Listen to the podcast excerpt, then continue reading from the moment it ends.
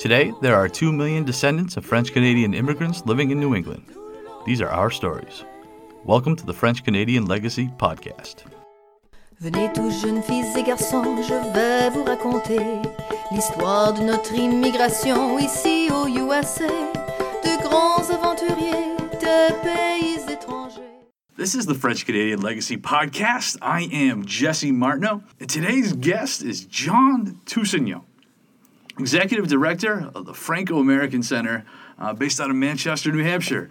Um, this is really cool for me because I've actually I've said earlier and a bunch of times on this podcast that there does seem to be like a, a rebirth, a re-energizing of the Franco-American population, especially in Manchester. And I think there's a bunch of reasons for this. I, I said before, I think the work of David Vermette has been super important. But if you talk to the people in southern New Hampshire, as far as why there's new excitement, new energy in the Franco American community, the answer you get over and over again is because of the work of John Toussaint. So when we had this podcast, it was absolutely crucial that we get him. So, John, thank you so much for joining us. Well, thank you, Jesse. That's very generous. Now, how did you, first of all, what's your background? Where, where did you grow up? Well, I grew up here in um, Concord, New Hampshire, born in Manchester, grew Okay. up in Concord. Uh, my grandparents from both sides of my family came from Quebec.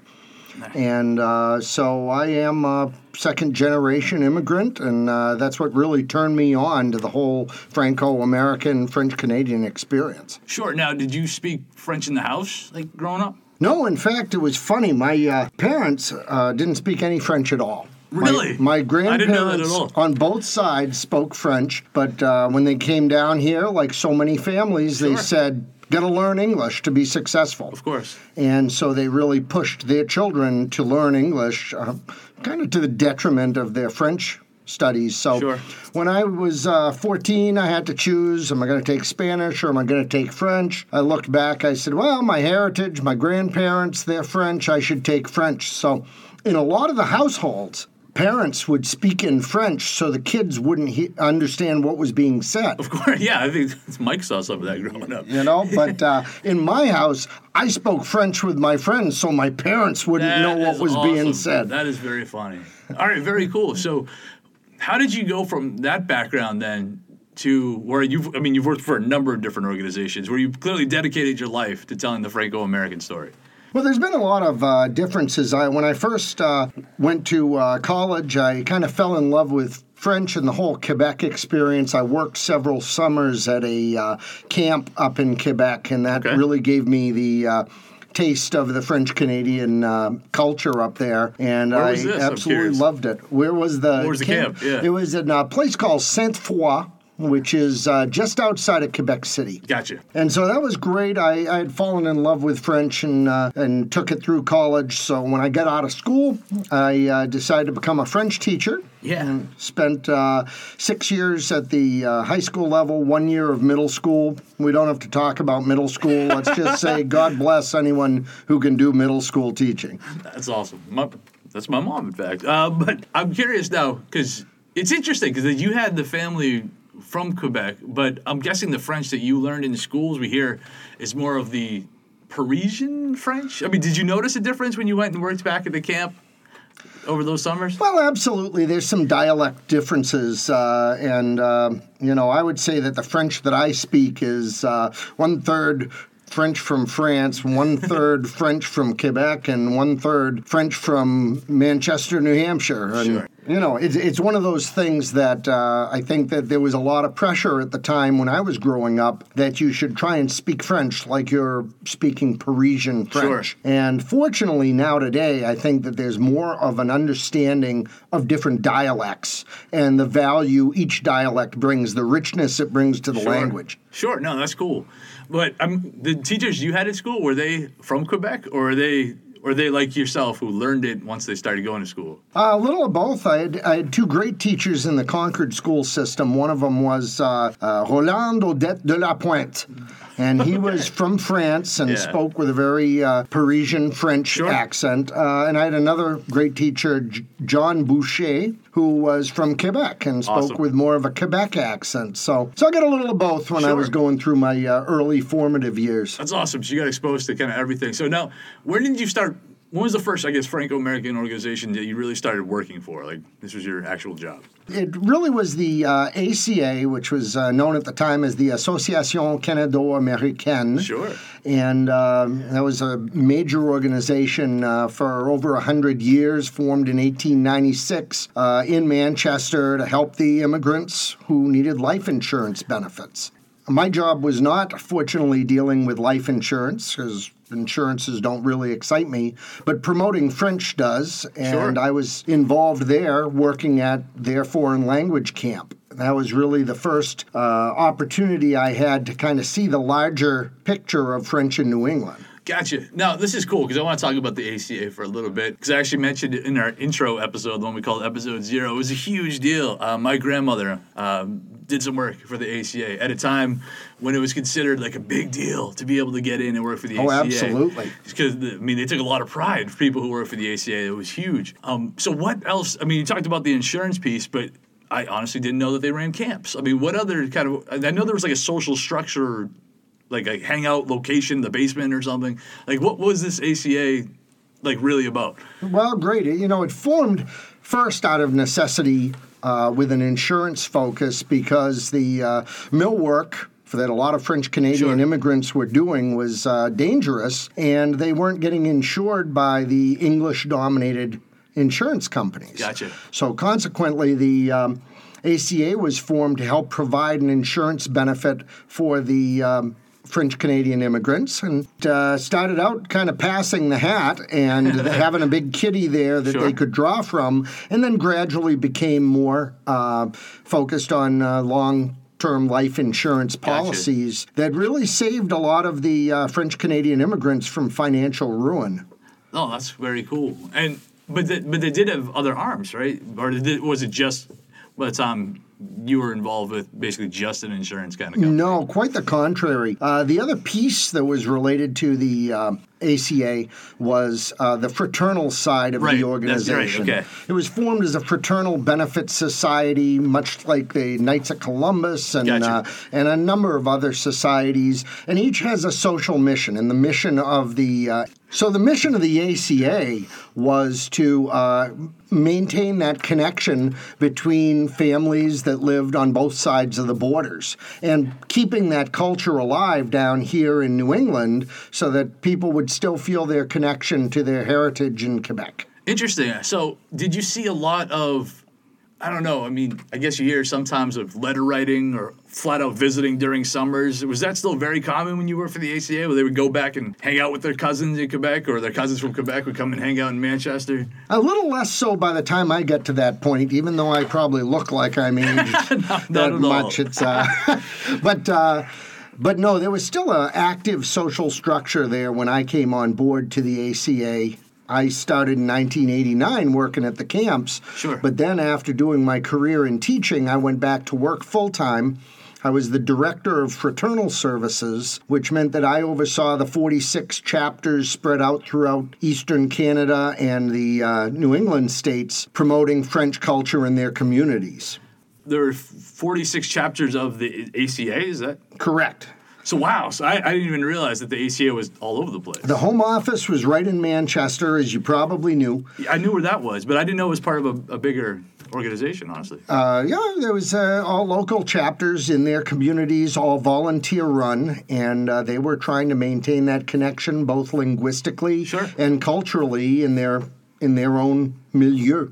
That's awesome. Very cool. Now, after you left the ACA, there was still one other step before the Franco American Center is actually not the next organ, the Franco organization. You Well, there are about 20 for. steps, but we won't get into all of them. I know that we've got limited No. time. But what I can say is um, after I left ACA in the mid 2000s, I um, started my own business, Partnership Frontiers. Awesome. And um, what I did with that, again, still using my French, still using my cultural uh, identity, was working with Canadian companies that were exporting into the New England market. Yeah. Uh, primarily in the building products arena, but in other arenas as well. And your, I guess the role of your company was kind of like a almost like a go-between. Was it? Was it to facilitate that process? Is that what? Exactly, providing them a little difference in marketing support, providing them a little um, assistance with uh, relationship development, and sometimes the ability to have that French language Sure. that could help smooth over discussions between non English speakers and non French speakers. Gotcha. No, do we still see it? Is that still something that's because you don't again you don't hear that, all that much about it? That back and forth of businesses coming to to work over in New Hampshire. Well, it's funny you don't you don't necessarily hear a lot unless you're working in trade There in New go. Hampshire makes sense. because the largest trading partner with New Hampshire is the province of Quebec. That's awesome. Uh, so there's an em- enormous amount of trade uh, going on on both sides of the borders. To say nothing of our tourism industry, Of course. uh, which is which is huge. and I think that hopefully that's another episode we'll get to later on because we're even trying to push that. There's a whole tourism program that we're trying to get For sure. th- throughout New England, which is going to be super neat. All right, so we've got a couple of organizations now. You got the ACA. You've started your own thing working with companies in Quebec. Where do we go from there?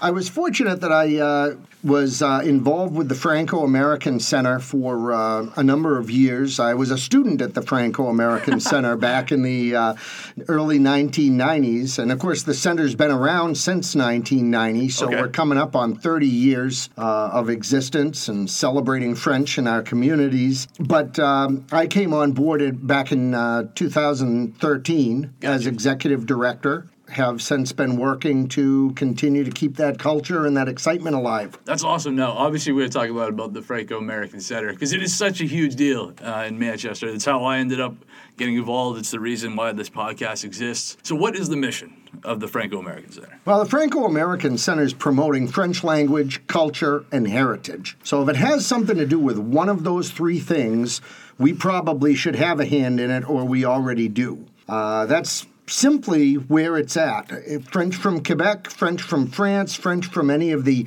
80 countries of the world that uh, have French as an official or a second language.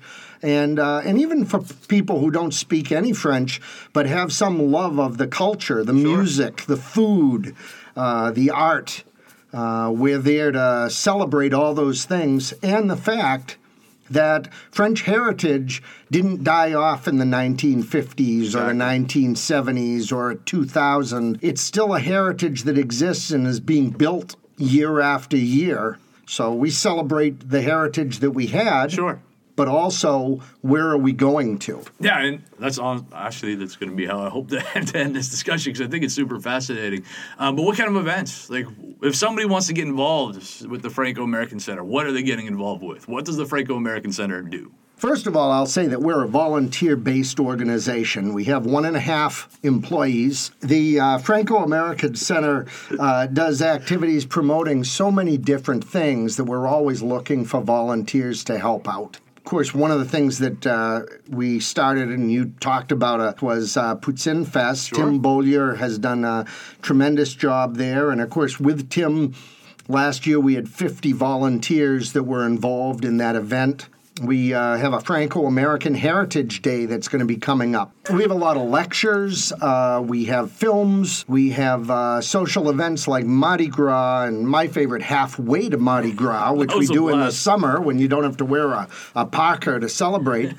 But uh, essentially, if it has something to do with our culture, and that means our, the French community globally, then uh, we want to celebrate it and we want to be involved. Sure. And I know that a big piece of what the center does is like an educational side. Because you guys have classes, correct? Absolutely. We have classes for adults and for children at all levels of language learning.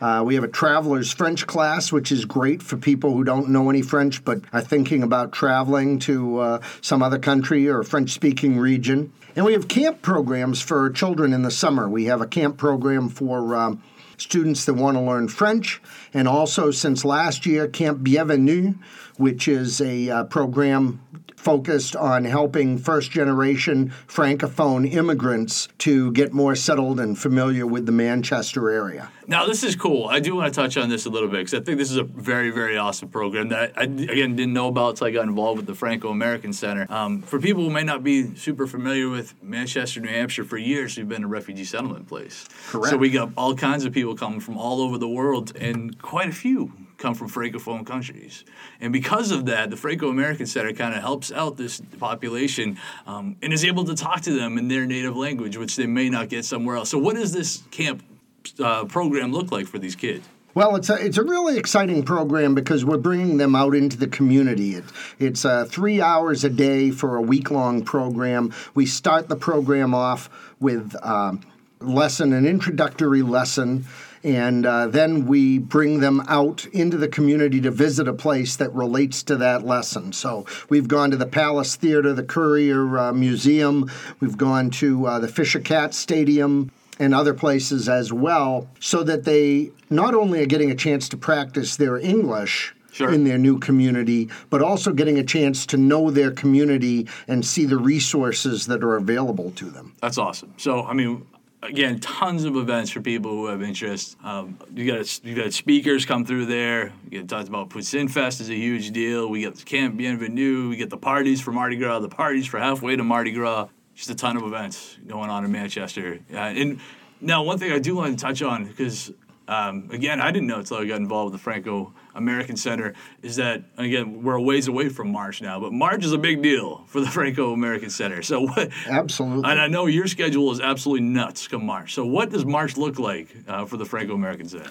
Well, March is exciting for us because it's uh, Le Mois International de la Francophonie, International French Month. Uh, that started out uh, a number of years ago as a day, and then it became a week. Sure. And now it's spread out across the entire month with activities, social, cultural events. We've had artists, authors that have come. We've had um, musical performances during that month, and uh, all sorts of uh, academic and social opportunities for people to learn about the various French influences from around the world. And what I think was kind of cool because I was able to uh, go to a couple of these this year is that while that the Franco American Center is the one organization that I've been able to hook up with, we're not alone in New Hampshire.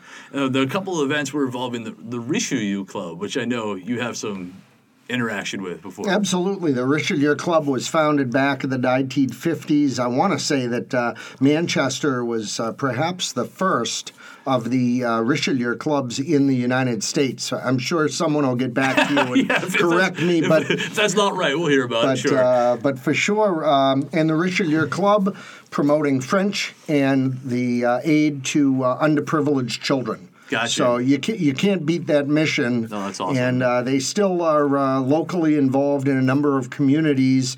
Uh, all of their activities are held in French. Gotcha. But um, but as we saw uh, in Nashua.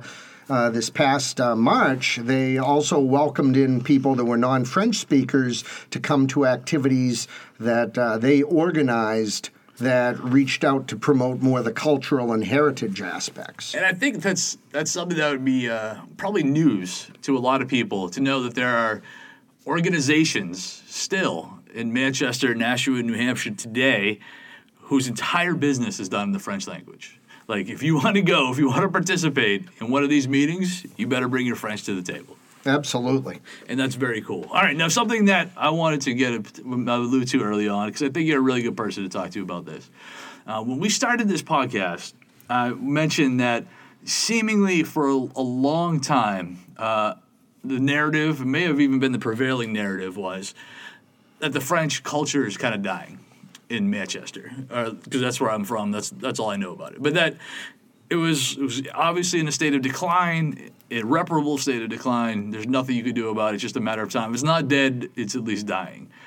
And I think that narrative is very different now. I think the the excitement that you see in Manchester is completely different. So I guess my question is a couplefold. Well, how did we get to where we are now, and what do you kind of foresee as the kind of the future of what we're trying to do here in the Franco American Center? Uh, what the cultural identity kind of picture will look like going forward? Wow, that, that could be a whole show on its own. but uh, I think the important thing to uh, to note on this is that um, a lot of people over the past hundred years, 100, 100 plus years, or Sure. probably getting close to 150, uh, were uh, involved in preserving and promoting their culture. And they did it in a certain way, and it worked for the time. But if you continue to do the same thing the same way, you'll gradually age out of Sure. uh, what really was the reason that you were doing what you were doing. We don't have a lot of first generation immigrants right now. We don't necessarily need all the services that we did. Right. But we do have people that are uh, young people that are interested in getting connected with their heritage. And so uh, there's a great opportunity for us to get younger people, people with families, young professionals, people that want to find out more. Tell me about when my my grandparents were growing up. Sure. What was their life like? And getting uh, my challenge and the challenge for and I, when I say my, I mean there's a huge number of people involved with the Franco American Center that make this happen. Sure. And uh, the challenge is how do we make it relevant not only for people that are seniors, for people that are mid career, but for young people and uh, at the end of the day, people that are having children that are just starting to walk and talk. Sure. And maybe might want to learn how to say bonjour as well as hello. Now, how do you how do you target those families? Well, I think it's a matter of diversifying activities. We've been successful at the Franco American Center over the past few years of creating more activities that engage a wider, more diverse group of people. Both from other countries that are uh, maybe not the traditional French Canadian membership, and also with uh, people that are looking to do a family activity that engages grandparents, parents, and the children. That's very awesome. And I'm curious then, maybe put your prognosticator hat, because one of the things I like to talk about is, you know, again, we're not dying, we're different. The culture changes over time. And I think that's probably the perspective that you come from. That this is going to, we're going to be changing, but we're still going to be here, still going to be very present. What do you see? 20 years from now, what do you envision the Franco American Center being? Well, there's going to be an increase, of course, in uh, virtual with technology. Sure. I think that we're going to be able to um, to get more connection with other French people, both the French speakers and people who love all things French uh, from around the globe. I mean, as it is now, we find through the magic of Facebook that uh, the Franco American Center is being followed not only by people in the United States, Sure. but from people in Canada, people in France, and, and a variety of other places as well. And uh, so I see that we're going to maybe not be a physical presence as much Sure. as we're going to be uh, a larger, more mobile, more flexible, more nimble organization that can meet needs across geographical areas. Which is awesome. Now, what I'm curious because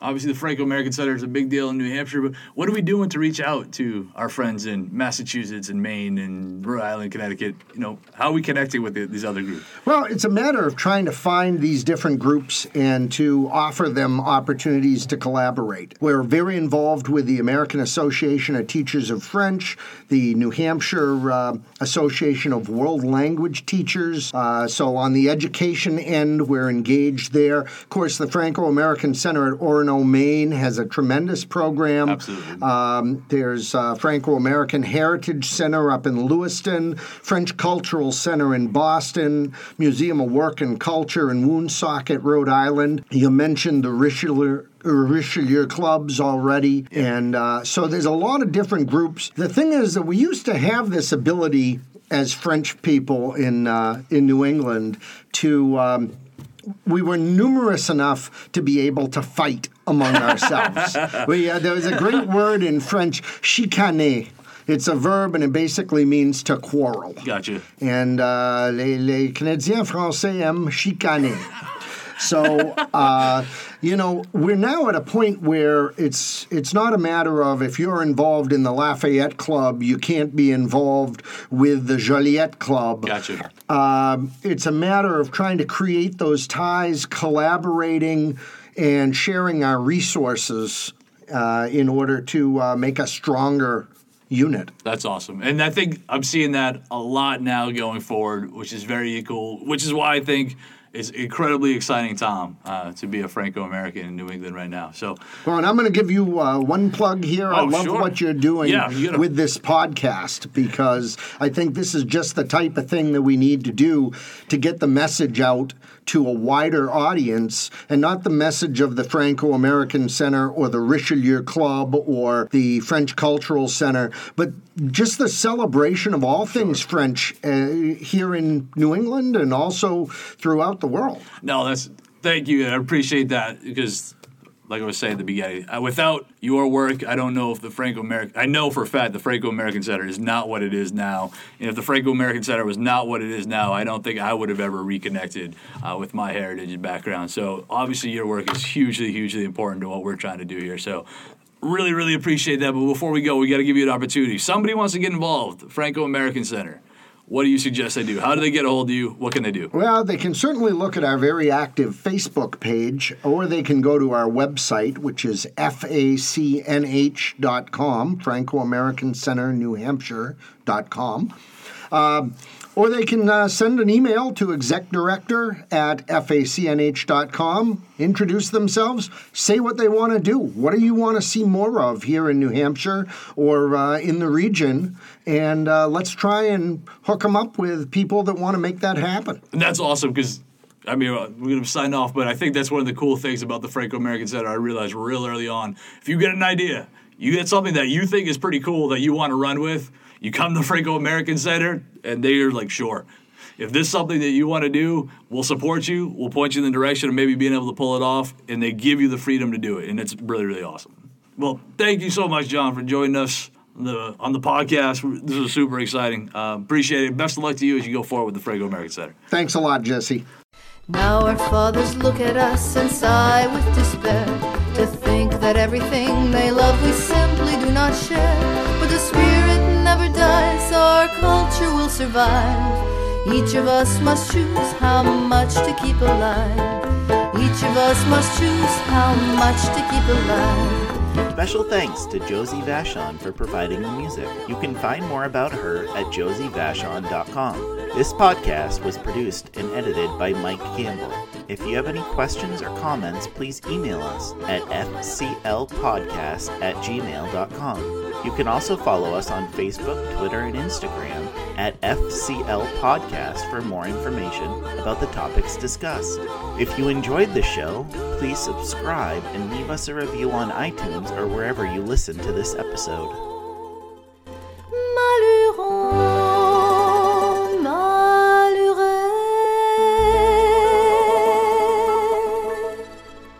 This program is recorded at the Concord TV Podcasting Studio. The views and opinions expressed during this podcast are not necessarily those of Concord TV. The producer is solely responsible for its content.